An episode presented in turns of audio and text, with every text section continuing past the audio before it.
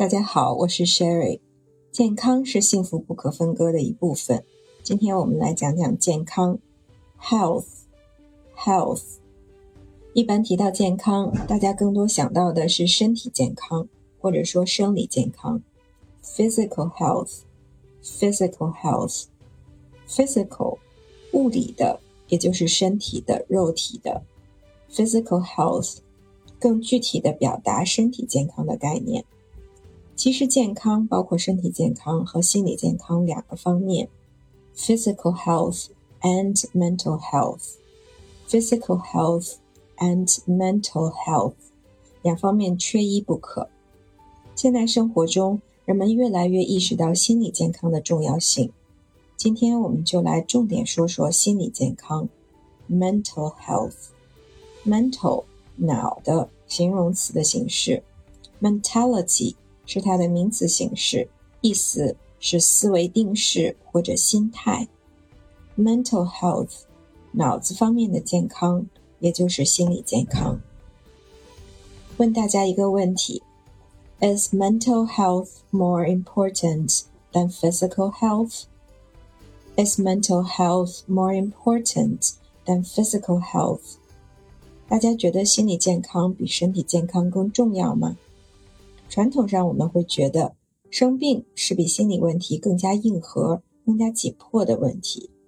但是新进的观点认为，心理危机也可能生死攸关，所以心理健康至少是和身体健康同样重要的，都不能够忽视。健康这个词也有形容词的用法，healthy，healthy。就是在名词后面加上 y health 变成 healthy。比方说，stay healthy，stay healthy，保持健康的状态，保持身体健康。be more healthy，be more healthy，更健康。有时候一些同学会说 a healthy body，这是一个比较中式的表达。因为中文里会说健康的身体，而在英文里，healthy 一般指的就是身体健康。现代的生活形态给我们的健康带来很多挑战，比方说 stress，stress 压力，这个可以是物理上的压力，也可以是心理上的。比如说 too much stress，too much stress 心理压力太大。它也有形容词的形式，stressful，stressful，压力大的。比方说，Is your work stressful？Is your work stressful？工作上是不是压力很大？Stress 也是一个动词，它的过去分词表示被动，表示感到压力很大。比方说，feel stressed，feel stressed，感到压力大。抑郁是一个常见的心理问题，depression，depression，抑郁的名词的形式，比方说 serious depression，serious depression，严重的抑郁。depress 是动词的形式，常常用它的过去分词来表示抑郁的状态，depressed，depressed，抑郁的状态。